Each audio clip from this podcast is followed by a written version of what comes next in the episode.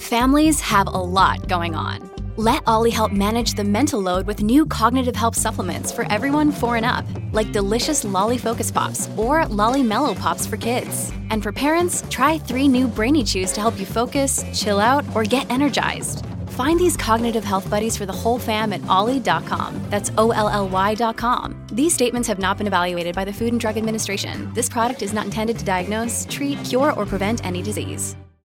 Many of us have those stubborn pounds that seem impossible to lose, no matter how good we eat or how hard we work out. My solution is PlushCare. PlushCare is a leading telehealth provider with doctors who are there for you day and night to partner with you in your weight loss journey. They can prescribe F D A-approved weight loss medications like Wegovy and Zepbound for those who qualify. Plus, they accept most insurance plans. To get started, visit plushcare.com slash weight loss. That's plushcare.com slash weight loss.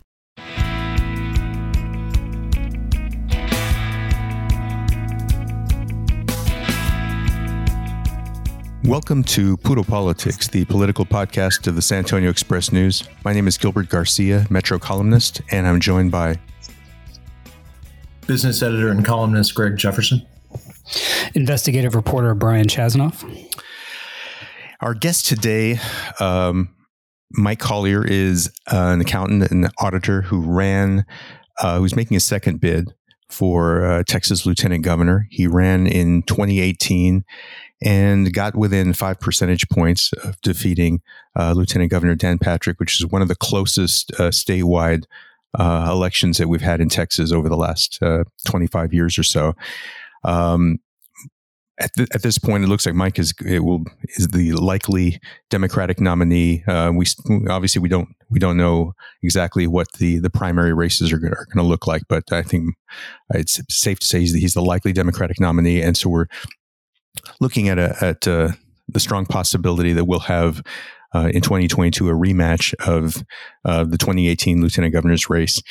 And so there's a lot to talk about. Uh, Mike, we're really glad to have you here. Thank you so much for joining us. Thank you very much. I'm very happy to be here. I, I wanted to start by talking about something that uh, that made national news last week. Um, Lieutenant Governor Dan Patrick was on Laura Ingram's show on Fox News, and uh, she uh, mentioned that Texas has a, a very high uh, rate of hospitalizations and and, and death uh, related to COVID nineteen right now, as as the whole country is seeing this uh, Delta variant surge. Texas is one of the states that's being hit hardest, and he he uh, pushed back against the idea that uh, Republicans are in any way responsible um, for for this or have played any role in this spike. And so the, the quote that he made, which which got so much attention, was, Uh, "The biggest group in most states are African Americans who are not vaccinated. Uh, last time I checked, um, over ninety percent of them vote for Democrats in their major cities and counties." Um, I mean, many people pointed out uh, after he said that, that uh, roughly seventy-five percent of the eligible uh, people who are eligible in Texas to be vaccinated and are not vaccinated are um, are in fact, uh, you know, white people. But um, I wanted to get your take on on what he said and what what he was, uh, what you think he was trying to convey uh, uh, during that interview. Right. Well, I would say, I mean, I I was a very surprised and disappointed, uh, very dissatisfied with that answer. You know, when I think about what, I mean, COVID is heartbreaking. So many families have been shattered by this. What we're looking for out of our leaders is really just good information and some guidance. Um, that's what Dan Patrick doesn't do.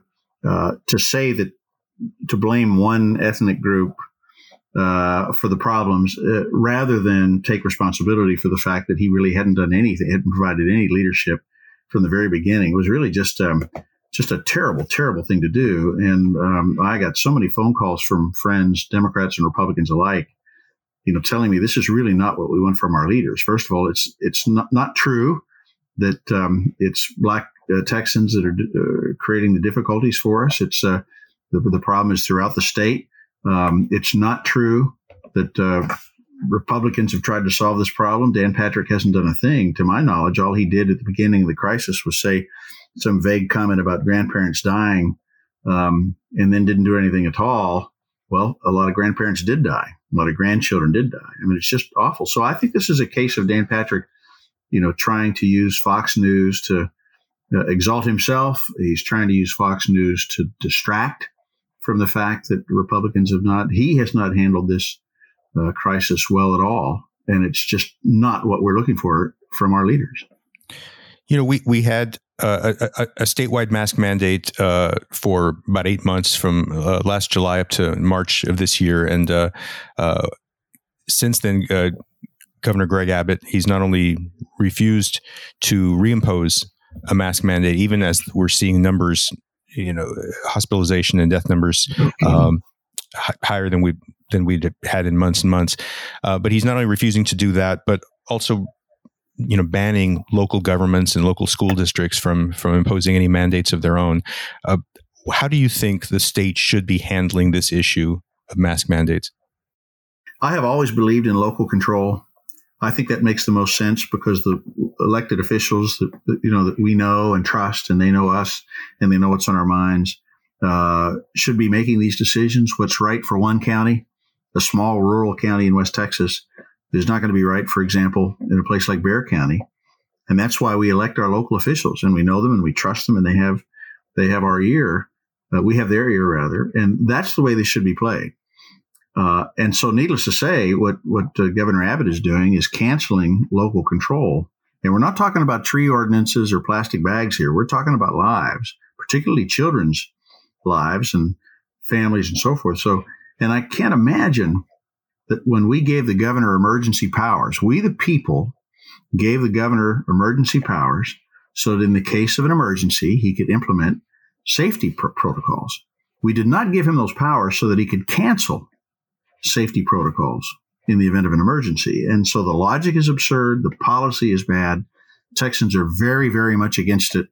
Uh, I don't know why uh, Greg Abbott, as a Republican, would abandon what used to be a very Republican point of view, which is local control. There's a reason why local control is a better answer.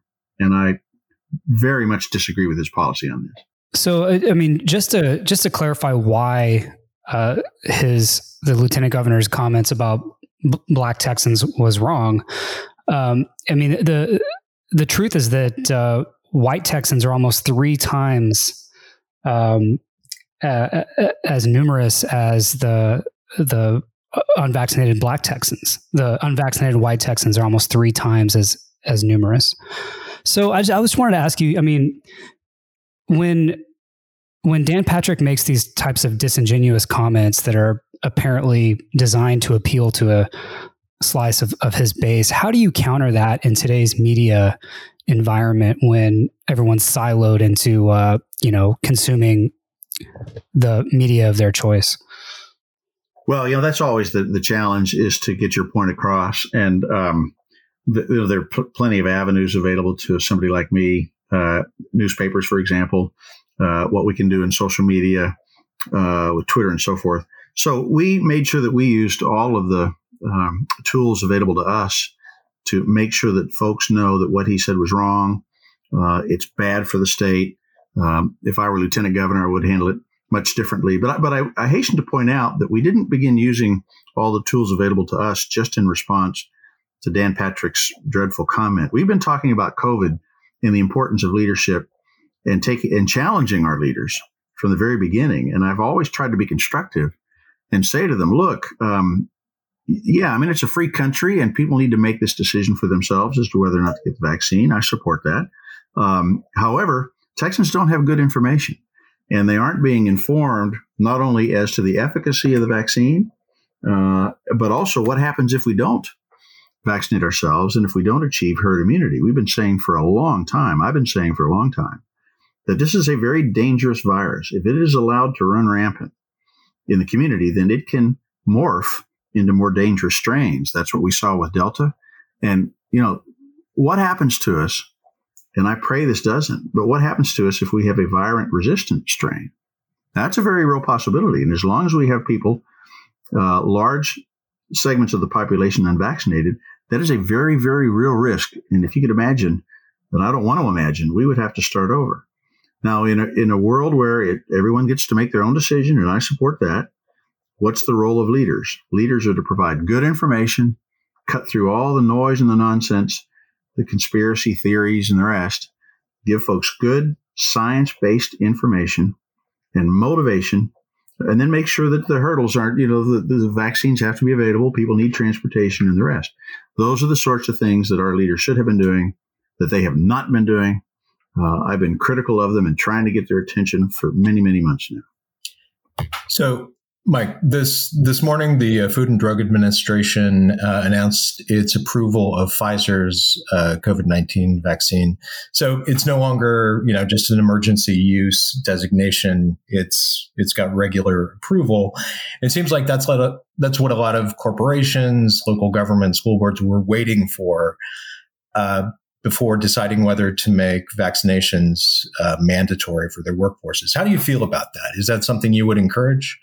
Oh, I, well, it's a, certainly it's the fact that it's approved now uh, through all of the official channels and all the hoops that you got to go through is really quite a positive thing. It should help with um, our political leaders and their communicating uh, with constituents. Why is it important to get the vaccine? The fact that the vaccine is safe. You know, companies should make their own decisions. There will be companies who say, okay, now that this is fully approved, we're, we expect our employees to get the vaccine. Uh, I think it should be left to the companies. Uh, again, um, It's a free country, and I really believe that. And that's a form of local control.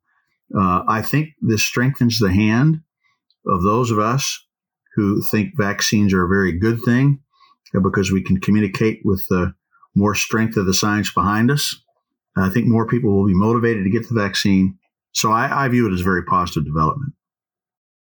I mean, I, I think so many of us who have kids in school are, are really concerned about about how uh, this Delta variant surge is going to affect schools and, and the health of our of our kids, and particularly kids under twelve who are not eligible for the vaccine. When you look at what's happening, and I think that we're seeing, for example, uh, in here in S A I S D, they are requiring um, uh, personnel to get vaccinated, and this is something that's been legally challenged by Ken Paxton on on the grounds that this was merely an emergency use authorization. I think that that uh, that legal fight may change now, but um, what when you look at what schools can do to prevent having to shut down or um, you know get away from from um, in-person learning, um, what are what steps do you think are, would the best ideas now for schools? Yeah, so great question. I mean, I think we all agree that shutting down is a bad answer. Uh, I think we all agree that children, you know, if it can be done safely, and we need to work towards doing it safely, it's much better for everybody to have children in classrooms. Parents who have jobs solves a problem. There are just so many reasons why that's the right thing to do. That's why it's so important that you do it safely. Um, wearing masks is not an impressive thing to do. If a school district, in their judgment, Uh, if the superintendent in his or her judgment recommends to the board, look, we really ought to have masks for our children. It's, you're not asking too much. Um, if the board votes and agrees, um, they have our proxy. I mean, that's why we hired them to do that job. And if that keeps our children safe uh, so that they can be in the classroom, that strikes me as good policy. If we didn't like the policy, then we would take it up with our local school board and we'd have that dialogue. I mean, that's what school boards are for. So again, I, I want to see kids in classrooms. I hate shutting things down, but we have to be responsible. So let's keep things open, but let's do it safely. And the fact that uh, Paxton and Abbott and Patrick and the rest, for pure political reasons, in my judgment, would come along and try to cancel those safety measures for no reason other than to pander to some primary voter out there uh, who's probably not a parent. Uh, could be, I don't know who they are, but the fact that they would pander uh, and cancel these very sensible public safety measures uh, adopted by local leaders is just not right. You've talked about running in twenty twenty-two uh, against what you what you refer to as colossal policy failures at the, at the state level, and one of the one of those policy issues that you've referred to was the the devastating failure of the state's power grid. Um, in February, when we had the the freeze, which left so many people without power and resulted in, in, in deaths and so much suffering in the state, um, what do you look at as the the key components of of the of a reform of our state's power grid? Well, the grid was designed; it's deregulated, and the deregulation uh, and the frame was designed by Enron, pushed through by Enron and lobbyists um, about twenty years ago, and it was designed to fail. Now, it wasn't obvious at the time to most people that it was designed to fail. It took a while before our state grew and put a strain, uh, and the imperfections began to re- reveal themselves. Uh, I've been concerned about the grid long before February. I was more concerned about not having power on a hot summer day because our reserve margin was shrinking relative to what safe practice is, because the grid is not designed to have reserve capacity. I thought our problems were going to hit us on a hot summer. They still may. Uh, I didn't realize that we weren't winterized. Now, the legislature knew we weren't winterized because they had been warned repeatedly by the Federal, Federal Energy Regulatory Commission, by ERCOT. Um, and uh, so they chose to ignore those warnings and not require the generators to be winterized, not require the providers of natural gas to be winterized. Um, this whole idea behind a light regulatory touch, and I don't like unnecessary regulations. I mean, I'm in the business world. Unnecessary regulations are bad for business. You got to be very careful with regulations. But to have such a light touch, such that generators can decide it's cold outside, I'm just going to switch off instead of make the investment to winterize, is irresponsible. So we have to do two things fundamentally, it seems to me. First of all, we have to winterize the grid, because if we have another February like we had in twenty twenty-one, we will get the exact same result. And I'm waiting to see. And, you know, Greg Abbott said, well, it's fixed now. It's working better than it ever has. Well, it ain't working well. Witness what happened in February. And I'm waiting to see how much of it is talk and how much of it is, are we actually winterizing this plan? And as my campaign unfolds and we get closer and closer to Election Day, I'm going to be demanding, show me. Show me where we put insulation. Show me where we put new sensors. I want to know specifically what, what have we done to winterize. I don't want to hear a bunch of talk. Uh, this is dangerous stuff. And then point number two, for a hot summer, we don't have enough reserve capacity. So we don't have a capacity market. We're the only deregulated grid um, in the country where all we do is produce power, but we don't have standby reserves. And we're not going to have standby reserves because everybody's in it for the money and nobody can make money when it comes to standby reserves. Um, now, I, I believe in the profit motive on the one hand, but on the other hand, if you don't have standby reserves and you could have rolling blackouts, uh, I think that's that day is coming. The reserve margins are getting smaller and smaller as our state grows, and it's a ticking time bomb. So we need to do those two things. We need to have, we need to winterize urgently so that we can get through a cold winter, and we need to build reserve margin capacity uh, so that we can survive a hot summer. And we do not have time to waste. Yeah. So how would you change the the Texas power market in a way that encourages or basically pays uh, power generators to create a reserve? How do you do that? Well, I think there there are different, there are several ways that you can do that. And we have other grids, you know, for example, MISO, which is the Midwest grid that goes all the way up to Canada. They can handle cold, for example. There are ways to develop capacity markets where providers of electricity are required to buy credits uh, for standby capacity. And you do the math. And of course, you have to pay for it. I mean, it's nothing's free. We have to pay for it. Um, so there is a cost involved, but if it's done properly, it's a nominal cost. And so you can require uh, folks on the retail side to uh, own uh, these uh, capacity credits. That create, creates the economics so that you have standby capacity. So that's the one method that I'm aware of. I'm sure that there are other methods. Plenty of smart people can very quickly get to this. But you have to do it. We have to act. We can't just sit around and talk about it. And the, and the worst thing you could possibly do is make the utterly false assertion that everything now is just fine. I was absolutely flabbergasted when Greg Abbott, shortly after the freeze, went before Texans and said, everything is just fine now. And that was the legislature's cue to stop working the problem. And the session ended, and they didn't work the problem. They didn't solve the problem. And we now have a special session and a second special session. In neither one of those special sessions is anybody working the problem. They aren't doing anything, and that's absolutely the wrong thing to do. You know, there's there's a lot of frustration in the state, I think, and I think growing frustration over the, the state's unwillingness to uh, participate in Medicaid expansion under, under the Affordable Care Act. We've seen more and more states uh, uh, joining uh, the Medicaid expansion, and uh, even, even some some politically red states.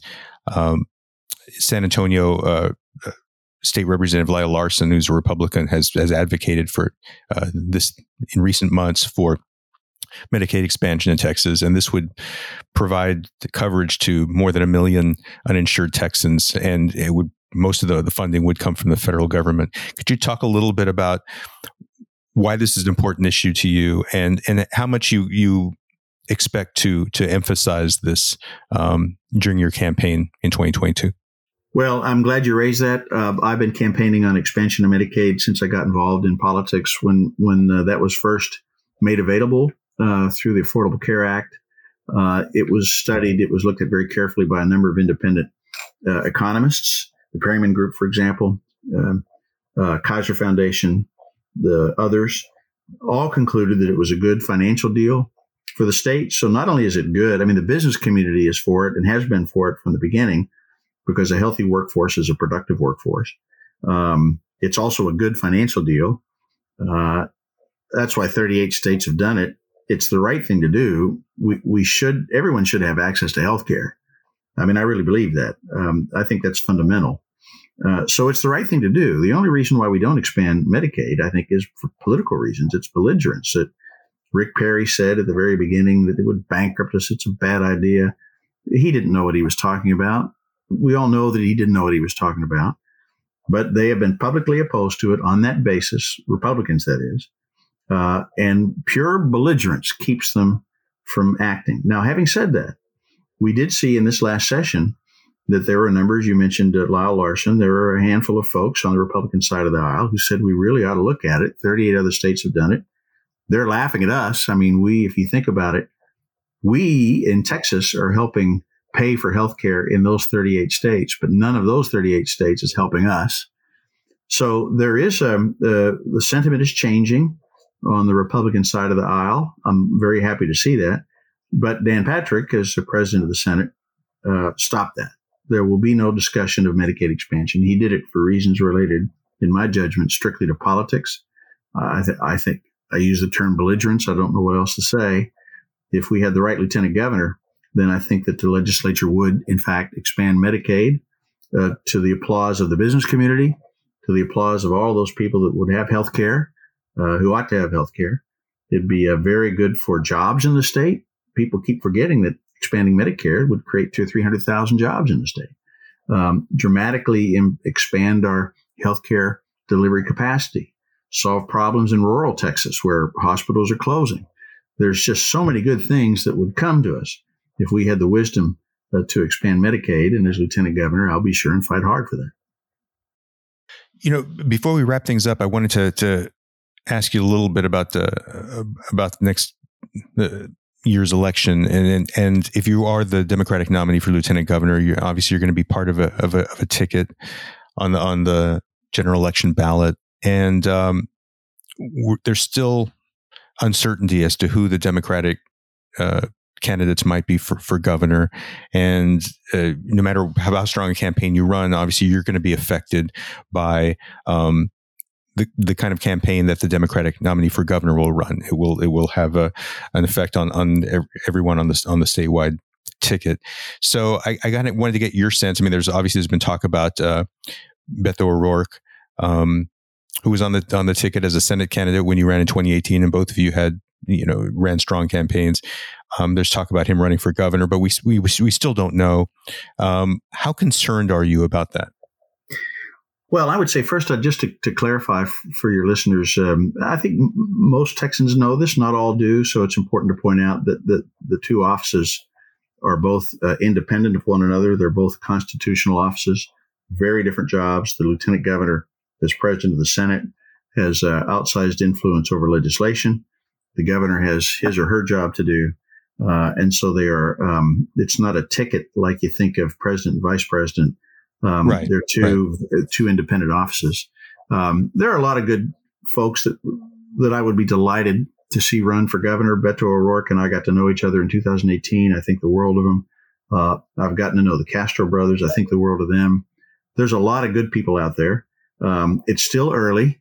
Uh, I think we're all uh, keen to see who might step up and choose to run for governor. And uh, I uh, expect that whoever that is, it'd be somebody whose values are consistent with mine, and I'll have a wonderful and satisfying time uh, campaigning hard and helping them, just as I would hope that they would help me. Uh, I don't know who that person's going to be. I don't spend um, much time worrying about it uh, for all the reasons just mentioned. Uh, and, you know, my job is to make sure that folks know, if you choose not to vote for Dan Patrick, and there's an awful lot of Texans that just don't want to vote for Dan Patrick because they don't see him as solving these problems, such as the grid. And we didn't talk about uh, school funding, but that's still a problem. We didn't talk about property taxes, but that's still a problem. Um, Dan Patrick doesn't solve problems, and I'm a problem solver. And so my job is to make sure that folks know what their choice is as to that race. And for the rest of the slate, I like to use the, the word slate rather than ticket, because I think that's a more accurate. That's a better word. Sense yeah, of absolutely. What it is, yeah. yeah. So there's a lot of good Democrats. Um, I know a lot of them. I'll meet people that I don't know. Uh, I'm sure that we'll have a good slate, share our values, and it'll be a wonderful experience. Do you buy into the idea that, you know, that, and this is kind of conventional wisdom in politics, which is often wrong, but um, that uh, we've seen in recent history that uh, during the first midterm for a for a new president, that that president's party tends to have a rough time in the, in the midterms, and so there's some thought that um, that's that's going to be beneficial to Republicans in twenty twenty-two. Do you do you buy into that at all? Well, I think, you know, on election day, there's an awful lot of, that goes through a voter's mind uh, when they decide who to vote for. Um, I think uh, sometimes a midterm election is influenced by who's sitting in the White House. Sometimes the, the midterm election is not influenced by who's sitting in the White House. Um, uh, so I, that's something that's uh, largely beyond my control. I uh, I predict, this is the prediction that I make. Uh, you know, I supported Joe Biden. I mean, I, I uh, was one of the first to endorse him in the state. Um, I uh, was on his finance committee. I became his senior advisor. I believe in Joe. Um, I think he's working his way through these challenges, and I predict, and I've got a great deal of confidence in he and his team. And I predict when we're sitting here and it's time to vote in, in uh, November of twenty twenty-two, I predict that he'll be a very popular president. Uh, and I think that's going to be very, uh, very helpful to me in what I'm doing. Well, Mike Collier, thank you so much for joining us. We really appreciate it. And uh, good luck on the campaign trail. And for everyone uh, listening in, um, thanks. And we will, uh, we hope everyone's doing well and everyone's healthy out there. Uh, take care, and we'll be back next week. Thanks very much.